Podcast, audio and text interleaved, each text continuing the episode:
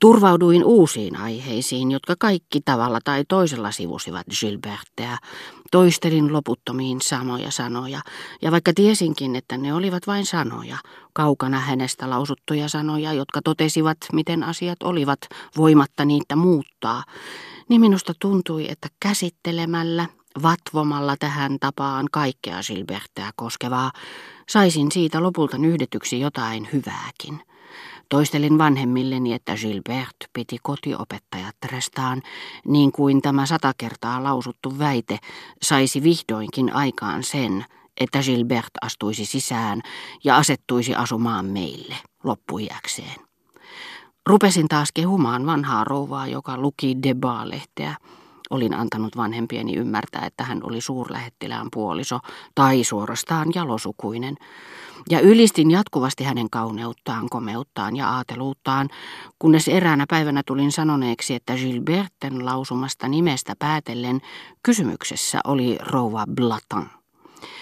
No nyt minä tiedän, kuka hän on, huudahti äitini, niin että tunsin punastuvani häpeästä. Ollaanpas tarkkana, niin kuin iso isä vainaja olisi sanonut. Ja sinusta hän on kaunis. Hän on todella ruma. Ja on aina ollutkin. Tietääkseni jonkun oikeudenpalvelijan deski.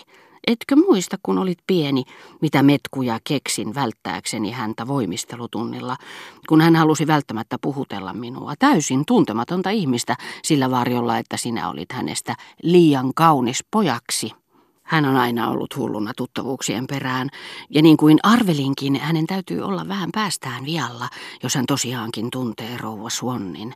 Sillä vaikka hän onkin lähtöisin hyvin vaatimattomista piireistä, niin hänen yksityiselämästään ei kellään ole tietääkseni ollut mitään sanomista, mutta tuttavuussuhteet ovat hänelle kaikki kaikessa. Hän on ruma, rahvaanomainen ja kaiken kukkuraksi oikea maanvaiva. Mitä Suonniin tulee, niin yritin matkia häntä, ja ruokapöydässä istuessani hypistelin koko ajan nenääni ja hieroin silmiäni. Isäni totesi, tuo lapsi on järjiltään, hänestä tulee kauhean näköinen. Olisin ennen kaikkea halunnut olla yhtä kallio kuin Suon.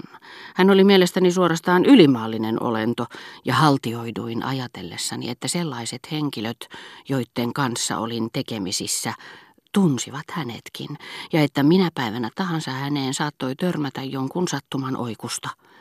Ja kerran äiti, kertoessaan meille tapansa mukaan päivällispöydässä, missä kaikkialla oli käynyt ostoksilla päivän kuluessa, sai tällä yksinkertaisella lauseella, muuten ette arvaakaan, kenet tapasin Trois Cartierissa sateenvarjoa ostamassa, Suonnin, puhkeamaan keskelle varsin autiona pitämääni selontekoa salaperäisen kukan.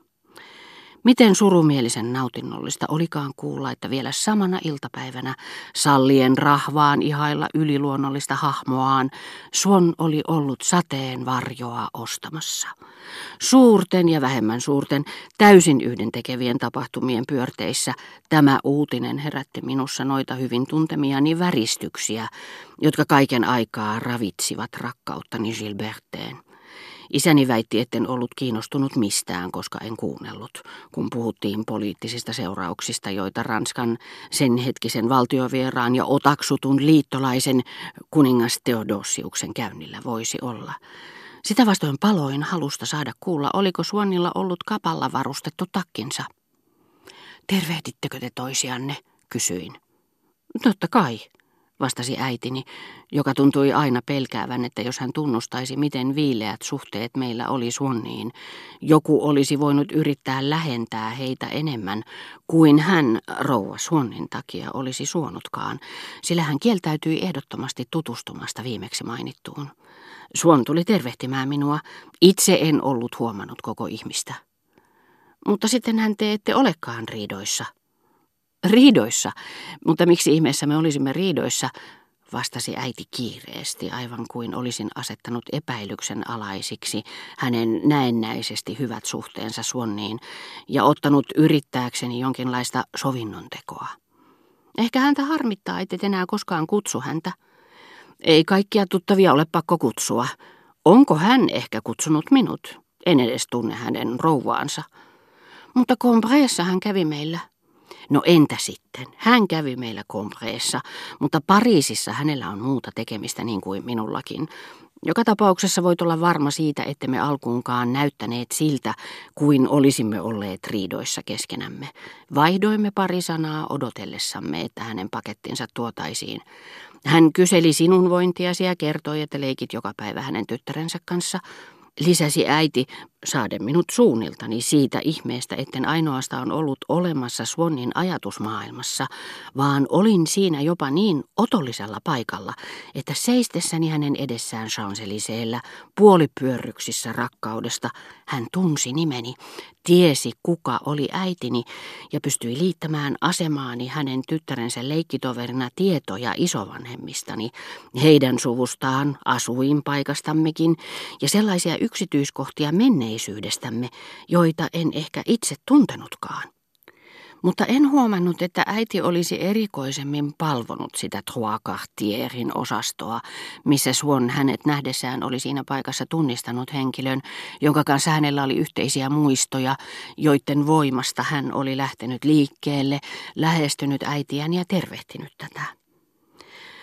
Muuten äiti sen paremmin kuin isänikään eivät vaikuttaneet siltä kuin Suonnin isovanhemmista ja pörssimeklarin arvonimestä puhuminen olisi tuottanut heille aivan erityistä mielihyvää. Mielikuvitukseni oli eristänyt ja pyhittänyt yhteiskunnallisessa Pariisissa määrätyn perheen, niin kuin se oli eristänyt ja pyhittänyt kivisessä Pariisissa määrätyn talon, jonka porttikäytävät se oli koristanut veistoksin ja muuttanut sen ikkunat jalokiviksi. Mutta vain minä kykenin näkemään nuo arvoisineet, samoin kuin Suonnin asuma talo, joka vanhempieni mielestä oli samanlainen kuin kaikki muutkin samaan aikaan rakennetut talot Bois de Boulognen kaupungin osassa. Suonnin perhekin muistutti heidän mielestään monia muita pörssimeklarien perheitä. He arvostelivat sitä suopeasti tai vähemmän suopeasti, riippuen siitä, miten paljon sillä oli ansioita siinä, missä kaikilla muillakin maailmankaikkeuden perheillä, eivätkä nähneet siinä mitään tavallisuudesta poikkeavaa. Päinvastoin, he näkivät aivan samat avut kuin siinäkin, samassa tai suuremmassa määrin toisaalla.